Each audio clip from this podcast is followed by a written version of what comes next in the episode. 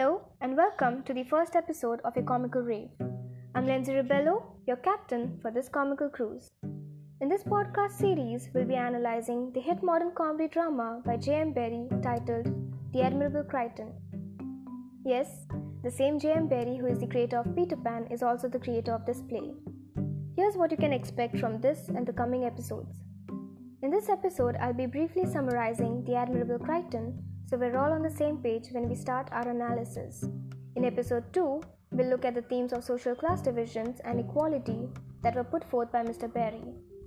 In the third episode, I'll be explaining the elements of comedy seen in the play. Basically, we'll be looking at what makes us laugh so hard at this play.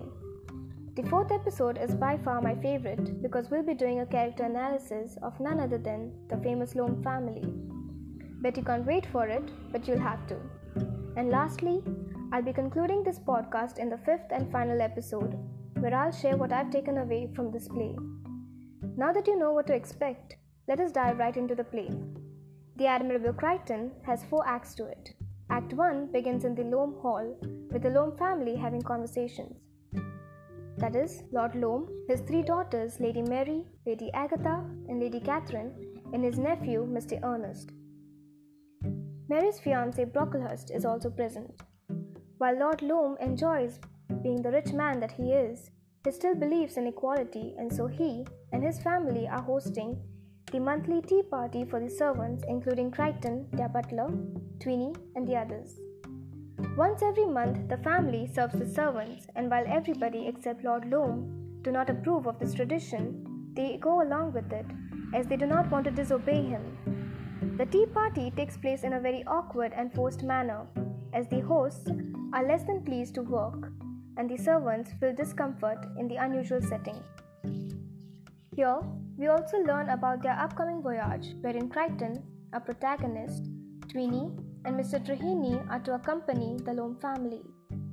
In Act 2, about two months have gone by since we last saw the characters in the Loam mansion and we now see that the adventurers have suffered a misfortune.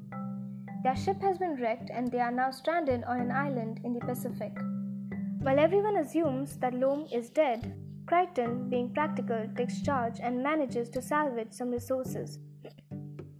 They then discover that Lord Loam is in fact very much alive, and at first they are against having Crichton in charge. Lord Loam tries to assume the leadership of the group, and he and the rest of the survivors go off on their own, leaving Crichton by himself.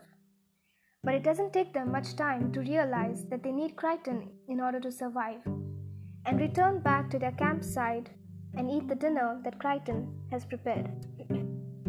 In Act 3, that is two years later, we see that the group is still on the island and have established their own little civilization. The roles have been reversed and they all now serve under Crichton, who is called the Gov. The Gov is highly respected and also feared by some. The some here being Ernest, who still hasn't completely rid himself of his epigrams. Lord Loam assumes the title of Daddy, and Lady Mary is now called Polly. They all go through a personality change of sorts to better adjust to life on the island.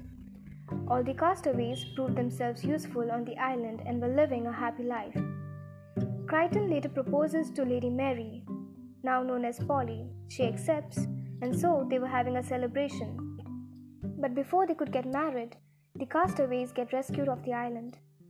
Initially, when they came to know of the ship near the island, Lady Mary was reluctant to go back to their home and wanted to stay married to Crichton on the island.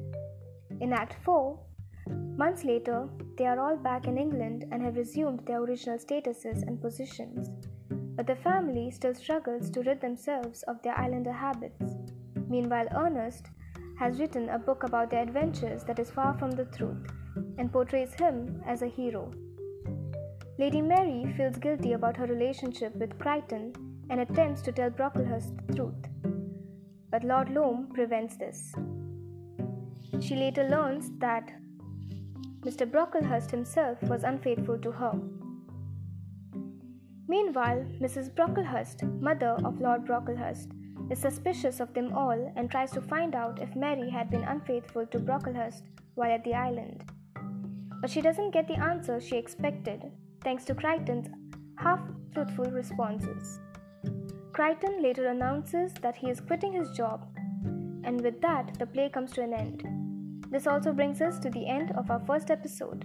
Stick around for episode 2, in which I'll be addressing the central themes of this play. Thank you for listening. Meet you in episode 2 of A Comical Rave.